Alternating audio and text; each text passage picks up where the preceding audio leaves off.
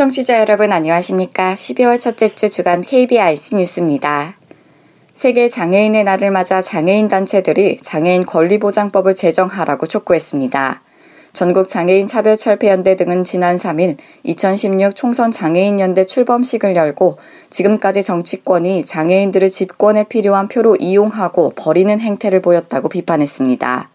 참가자들은 내년 20대 총선을 앞두고 장애인의 권리를 보장받을 수 있도록 시혜와 동정에 기반을 둔 현행 장애인복지법을 폐기하도록 투쟁할 것이라고 밝혔습니다.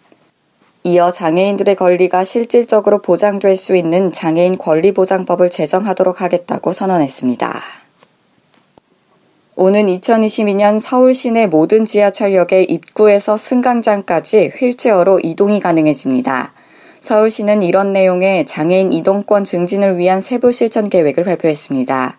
우선 시내 307개 모든 지하철역에서 장애인의 이동이 쉽도록 2022년까지 엘리베이터를 설치하고 승강장과 열차 틈이 넓은 110개 역에는 자동 안전발판을 설치합니다.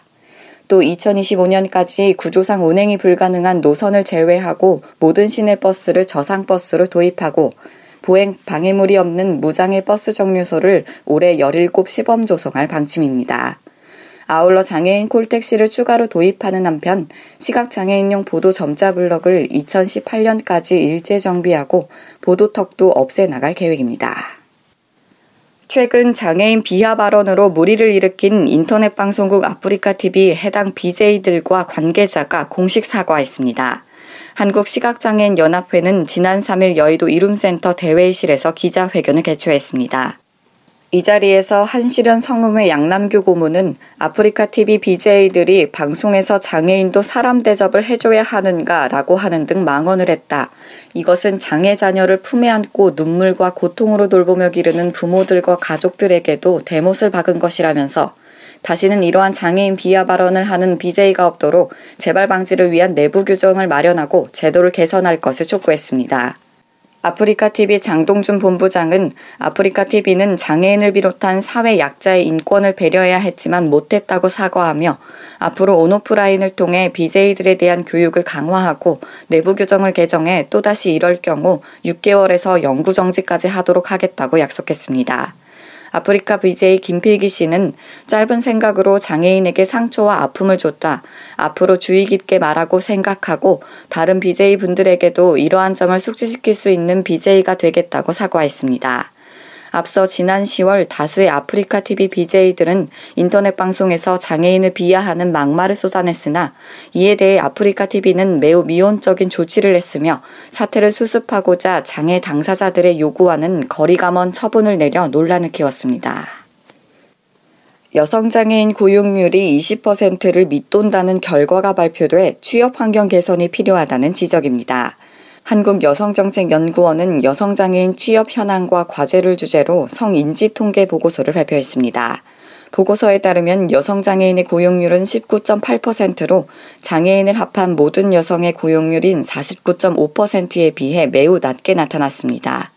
취업한 여성장애인 중 임시근로자의 비율이 30.3%로 전체 여성과 비교하면 상용근로자의 비율이 40.6%에 비해 장애 여성은 17.3%에 불과했습니다.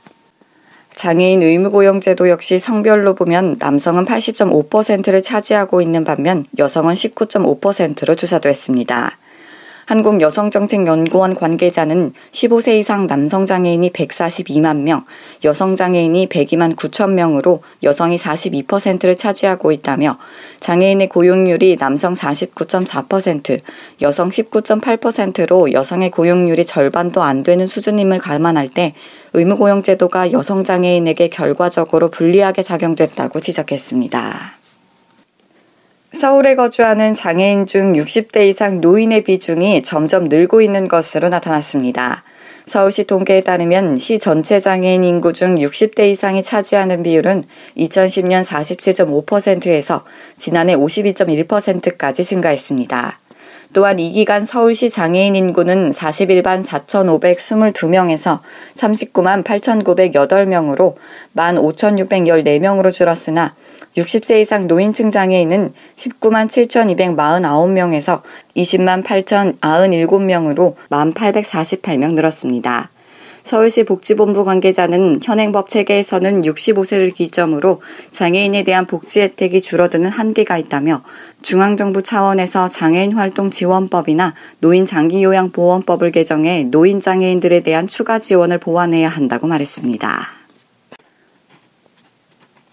보건복지부가 동절기에 특히 취약한 저소득 취약계층의 보호를 위해 복지사각지대 발굴지원 기간을 운영합니다. 이를 위해 동절기 복지사각지대 발굴지원 기간을 내년 2월 말까지 3개월간 운영하고 집중 발굴을 통해 발견된 위기가구에 대해서는 긴급복지지원, 민관지원을 연계하는 등 보호를 강화할 방침입니다. 또 복지 담당 공무원 외에 의료기관 종사자, 복지위원, 입통장 등과도 협조체계를 구축해 위기 상황에 놓여있는 대상자를 발굴하고 긴급 지원을 실시할 예정입니다. 아울러 보건복지 콜센터나 복지포털 홈페이지 내에 있는 도움이 필요하세요 페이지 신청자에 대해서 신속한 상담 보호 지원이 이루어질 수 있도록 할 계획입니다. 뇌병변장애 1급 중증장애인인 최창현 씨가 24시간 동안 입으로 전동 휠체어를 조정하며 제주를 완주하는 데 성공했습니다. 지난 1일 오전 10시 제주시 용두암에서 출발한 최 씨는 휠체어 건전지를 교체하는 시간을 제외하고 시속 30km로 쉬지 않고 해안도로와 일주도로를 달려 오늘 오전 서귀포시 걸매생태공원까지 23시간 58분 52초 동안 252.8km를 완주했습니다. 지난 2006년부터 2년 동안 유럽과 중동 35개국 28,000km를 전동 휠체어로 완주해 기네스북에 이름을 올린 최 씨는 이번에는 입으로 전동 휠체어를 조종하며 하루 만에 최장 거리를 달린 기록으로 기네스북 등재를 신청할 계획입니다. 경기창조경제혁신센터의 보육기업 다누온이 지난 1일 2015 창조경제 벤처창업대전에서 중소기업청으로부터 창업 활성화를 통한 국가산업발전에 기여한 공로를 인정받아 표창장을 수여받았습니다. 다누원은 시각장애인과 함께 즐기는 모바일 게임 개발을 목표로 창업해 시각장애인용 모바일 리듬 액션 게임을 개발했습니다. 이를 통해 국내 선진 IT 복지 홍보와 국가 위상 제고에 기여하는 한편 약 3억 명의 전 세계 시각장애인을 대상으로 새로운 시장을 개척한 성과를 인정받았습니다.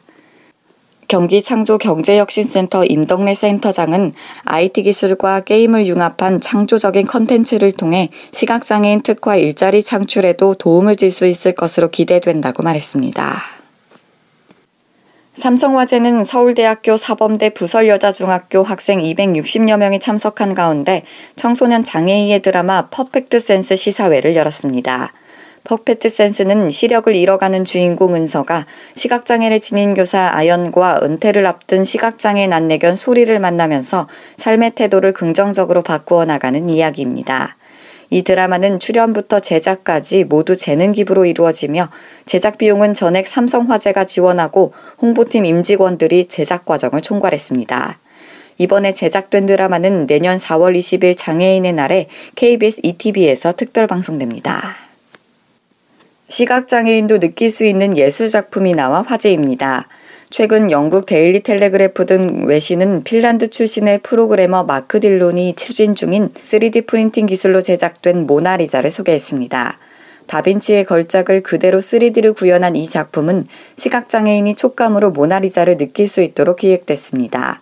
실제로 이 모나리자를 만져본 한 시각장애인 여성은 말로만 듣고 상상하던 모나리자를 직접 경험했다면서 내 손으로 모나리자의 눈, 코, 입 모든 것을 느꼈다며 놀라움과 감동을 숨기지 못했다고 외신은 전했습니다. 마크 딜로는 모나리자처럼 과거 인류가 남긴 수많은 걸작이 있지만 전 세계 수많은 시각장애인은 이를 볼 수가 없다면서 3D 프린팅 기술의 도움으로 그들에게도 작품을 느낄 수 있는 기회를 주고 싶었다고 밝혔습니다. 이어 딜로는 이번 3D 모나리자의 도면은 무료로 다운로드 받을 수 있어 3D 프린터만 있으면 출력할 수 있다고 덧붙였습니다. 장애 어린이들이 재활치료를 받으려면 길게는 반년씩이나 기다리는 일이 흔하다는 사실 알고 계셨습니까? SBS 권란 기자가 자세한 이야기 전해드립니다. 뇌병변과 언어장애가 있는 3살배기 승아가 손 근육을 움직이는 재활치료를 받고 있습니다. 두 달 전부터 이 병원에서 재활치료를 시작했는데 한 달 뒤면 다른 병원으로 옮겨가야 합니다. 치료를 기다리는 다른 장애아동이 너무 많기 때문입니다. 인터뷰 김나영 장애아동 어머니. 아무 때나 가서 재활치료를 받을 수 있는 게 아니고 일주일에 한 번 정도씩밖에 각 병원마다 안 잡아줘요. 성장기에 있는 장애아동에겐 조기 치료가 무엇보다 중요합니다. 하지만 국내 어린이병원 44곳 가운데 재활치료를 받을 수 있는 곳은 4곳에 불과합니다. 어린이 전문 재활치료병원은 아예 없습니다. 이 때문에 재활치료를 받기 위해 평균 넉 달, 길게는 반년씩 기다리고 있습니다. 과잉진료를 우려해 장애아동이 한 병원에서 재활치료를 받을 때 2, 3개월만 건강보험을 적용해주는 것도 병원을 옮겨다니는 한 원인입니다. 인터뷰 김명옥 인하대 병원 재활의학과 교수. 인건비에 비해서 어떤 시설 투자라든지 그런 것들에 비해서 어떤 수가 보전이 될 수가 없다는 점 때문에 어린이재활병원 하면 할수록 적자다. 이런 말들이 나오거든요. 등록된 국내 미성년 장애인은 10만 명, 실제로는 30만 명 정도로 추정됩니다. 어린이 재활 전문 병원은 일본은 200곳, 독일은 180곳에 이릅니다. SBS 권란입니다. 발달장애인은 발달선별 검사 결과 점수가 해당 연령의 정상기대치보다 25% 정도 뒤처진 경우를 말하는데요. 20만 발달장애인을 위한 발달장애인법이 시행됐지만 정부와 지자체가 서로 예산 책임을 떠넘기면서 현실에서 법 적용이 늦춰지고 있습니다. KBS 오아영 기자의 보도입니다. 발달장애를 앓는 고등학교 2학년 아들을 둔 구영희 씨는 고교 졸업이 다가오면서 걱정이 커졌습니다. 졸업 후부터는 교육청이나 복지관의 문화활동이나 재활서비스를 받을 자격이 없어지기 때문입니다. 인터뷰 구영희 발달장애 학생 부모. 졸업하고 나면 그 지원이 다 끊기잖아요. 평생을 치료를 해야 되는 그런 상황인데. 이런 문제를 해결하기 위해 지난달 21일부터 발달장애인법이 새롭게 시행됐습니다. 주요 내용으로 지원센터를 전국 17개 광역시도에 만들고 발달장애인을 위한 거점 병원과 행동발달 증진센터도 설치하도록 돼 있습니다. 하지만 법은 있는데 예산이 문제입니다. 보건복지부는 지원센터 건립 예산으로 51억 원을 요청했지만 기획재정부는 지자체 예산으로 부담하라며 전액 삭감했습니다. 녹취 보건복지부 담당자. 공공섹터가 늘어나는 거잖아요. 예산이 수반되니까 기재부 입장에서는 다같지 않은 것 같고. 공공섹터가 늘어나는 거잖아요. 예산이 수반되니까 기재부에서는 반갑지 않은 것 같고. 지자체들도 복지예산 부담에 난색을 표하고 있습니다. 인터뷰 김영기 대구시 장애인복지과. 이 사업 자체는 국가의 어떤 책무도 포함된 사항이기 때문에 지방비 단독으로 하는 것은 곤란하다고. 발달장애인 관련 예산은 현재 국회에서 다시 논의 중입니다. 법이 마련됐는데도 예산 마련은 서로 미루는 행태에 전국의 20만 발달장애인과 가족이 애를 태우고 있습니다. KBS 뉴스 오아영입니다. 장애인이나 노약자도 불편 없이 사용할 수 있도록 물건을 만들 때 다방면으로 고안하는 걸 유니버설 디자인이라고 부릅니다. 이 착한 디자인 전시회에 KBS 박수현 기자가 다녀왔습니다. 휠체어를 탄 여성이 욕실에 들어섭니다. 앉은 키에 비해 높은 세면대. 하지만 쓰기 편하도록 높이를 조절할 수 있습니다. 역시 높이가 조절되는 간이 침대가 설치된 샤워장. 아이부터 노인까지 편하게 목욕을 즐길 수 있습니다. 앞을 보는데 어려움이 있어도 음성으로 에어컨을 켜고 운전 시작. 온도도 조절합니다. 온도 올려. 인터뷰 김혜섭 지체장애 관람객. 이런 제품들이 노약자든지 장애인들한테 소개가 된다면은 아무래도 좀 더 많은 활동을 할 수 있고 같이 생활할 수 있는 좋은 편리한 도구라고. 서 있는 사람들과 눈높이를 맞출 수 있도록 서서 타는 휠체어, 세계 최소형 점자 장치가 들어간 스마트워치 등 100여 점의 제품들이 보여주는 획기적인 아이디어가 눈길을 사로잡습니다. 인터뷰 이근 서울 디자인 재단 대표. 디자인하는 단계부터 장애인을 기준으로 하게 되면 모든 사람이 편하게 됩니다. 앞으로 노령화 사회에 굉장히 필요한 사회적인 디자인이라고 볼 수 있습니다. 대량 생산과 소비를 위해 획일화됐던 디자인이 소수를 배려하는 착한 디자인으로 진화하고 있습니다.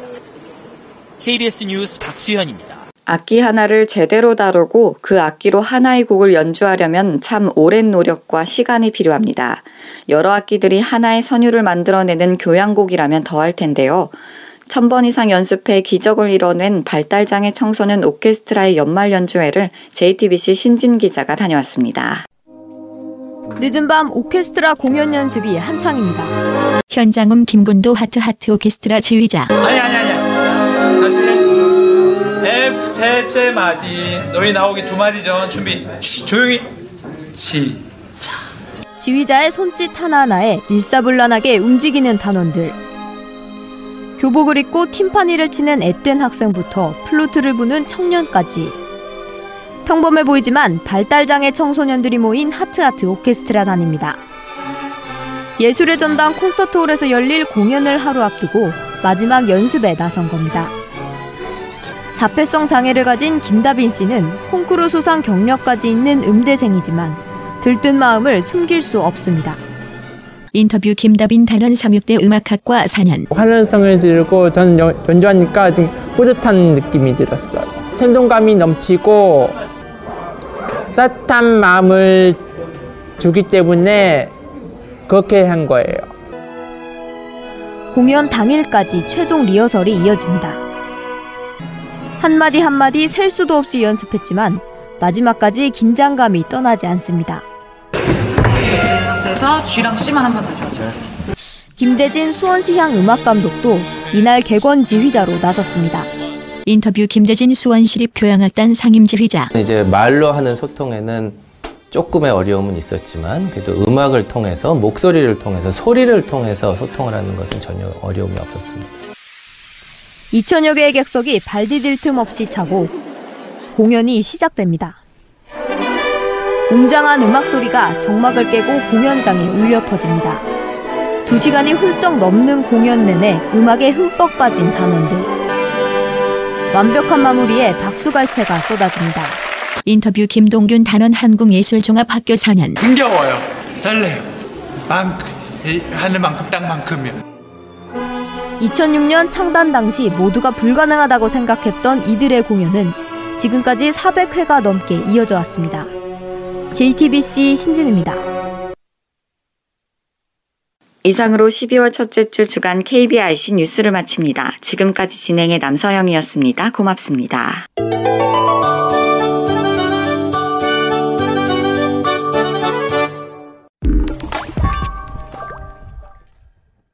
안녕하세요. KB 카톡에서는 청취자 여러분과 같이 고민하고 최신 정보를 전하는 글을 매주 선정해서 소개해드리고 있는데요. 이번 주 KB 카톡에서는 전국활동보조인 노동조합이 지난달 30일에 낸 성명서를 살펴보겠습니다. 정부는 활동보조인을 직접 고용하고 활동지원기관은 활동지원사업 회계를 공개하라. 성명서 전국활동보조인 노동조합. 낭독자 김보미. 최근 장애인 활동지원사업 기관을 대상으로 고용노동부가 감사를 실시했고 그 결과 어떤 지원기관은 수억의 초징금을 물게 되는 등 다수의 활동지원기관이 근로기준법에 미달하게 운영을 하였음이 드러났다. 이 사건은 최근의 국정감사에서 심상정 국회의원이 사회복지기관의 취업규칙이 종사자의 기본권 및 노동권을 침해할 우려가 있으며 실제로 유급휴가 기준이 근로기준법을 위반하는 경우가 있다는 지적을 한 이후에 발생하였다. 그러자 한국장애인자립생활센터 총연합회, 한국복지관협회 등 활동지원기관 연합체들은 11월 8일 성명을 발표하여 현실성 없는 단가로 장애인 활동지원사업 제공기관을 범법기관으로 전락시키는 정부를 강력 규탄한다며 범법기관으로 내몰고 있는 근로기준법 준수 여부 조사를 즉각 중단하라는 성명을 발표하였다. 성명서에 의하면 활동보조인은 그 업무 특성과 생계 문제로 인해 법정 근로시간을 초과하여 근무할 수밖에 없으며 주어진 수가로는 초과 근무수당과 주휴수당, 연차수당 등을 지급할 수 없으니 근로기준법 준수 여부에 대한 근로감독을 중단하라는 것이었다.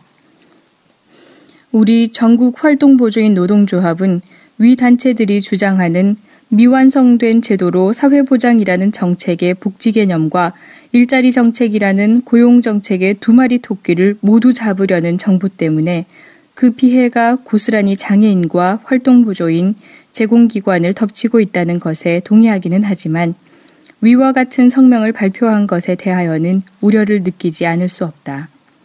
심상정 의원실에서 언급한 것은 사회복지기관들의 취업규칙이 근로기준법과 표준취업규칙에 미달하여 노동자의 기본권을 침해할 수 있다는 내용이었다. 고용노동부가 이러한 사안에 대하여 근로감독을 시행하는 것은 당연하고 고유한 업무이다. 그러므로 활동지원기관들이 노동부의 근로감독에 대하여 중단을 요구한 이번의 행위는 노동자의 처우를 개선하고 수가의 인상과 제도 개선을 향한 요구를 중단하라는 것과 다를 바 없는 것이다. 활동보조인의 노동권은 돈 문제만 있는 것이 아니다. 활동지원기관들은 늘 활동보조인의 처우가 장애인의 서비스 질과 연결되므로 열악한 처우를 개선해야 한다고 말한다. 그러나 막상 문제가 발생할 때면 노동자의 처우보다는 자신들의 안위를 먼저 고려하여 왔음을 부정할 수 없을 것이다. 그것이 노동시간 제한의 문제로 나타나건 이용자와의 연결이 끊긴 활동보조인에 대한 사직 요구로 나타나건 혹은 포괄임금제를 도입하면서 연차수당을 포함하는 것으로 나타나건 언제나 활동보조인은 지원기관의 업무 처리 과정에서 박탈감을 느껴야만 했다. 그것에 대한 책임을 정부의 낮은 수가 정책으로 모두 묻을 것을 요구해서는 안 되는 것이다.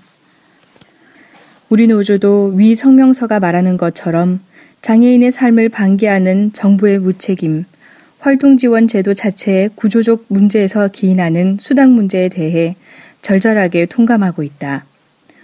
우리 노조는 보건복지부의 수가의 75%인 임금으로는 2015년부터 이미 최저임금법 위반임을 지속적으로 주장하였다.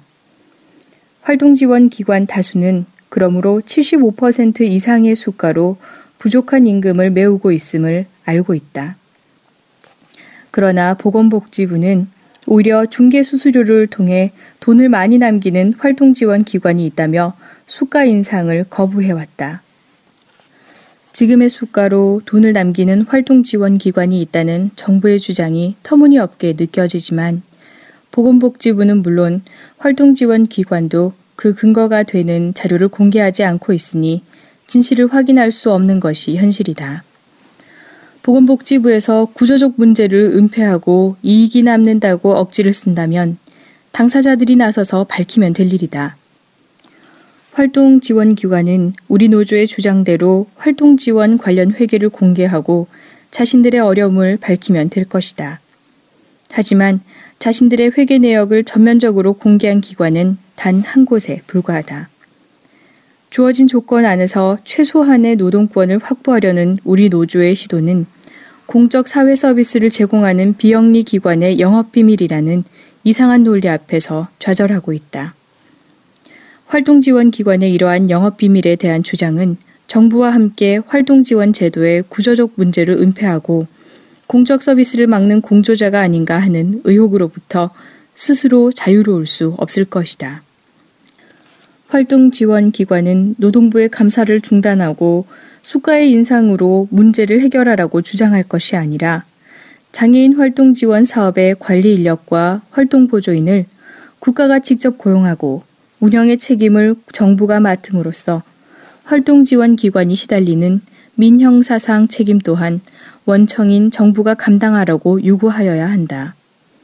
노동부 또한 활동지원기관에 추징금과 벌금을 물리는 방식으로 자신들의 할 바를 다 했다고 하여서는 안 될 것이다. 노동자의 기본권이 보장되지 않는 이 상황의 핵심은 낮은 수가를 책정하고 근로기준법이 보장하는 노동자의 기본권을 보장하라고 주문하는 보건복지부의 무책임으로부터 비롯되고 있다는 것을 인지하여야 한다. 이와 더불어 중앙정부의 잘못된 제도를 그대로 답습하거나 심지어는 그만큼도 미치지 못하고 있는 지방정부의 문제도 지적하여야 한다. 이에 전국활동보조인 노동조합은 아래와 같이 요구한다. 하나, 고용노동부는 보건복지부와 지방자치단체로부터 감사를 실시하라. 하나, 고용노동부는 활동지원기관에 대한 감사를 임금의 문제로만 접근하지 말고 근로기준법에 의한 전반적인 권리가 제대로 보장되는지 감사하라. 하나, 활동지원기관은 눈앞에 닥친 위기를 넘는 것에만 급급할 것이 아니라 장애인 활동지원 서비스의 공공성을 통해 장애인과 노동자의 권리를 보장할 것을 정부에 요구하라. 2015년 11월 30일 전국활동보조인 노동조합. 고맙습니다.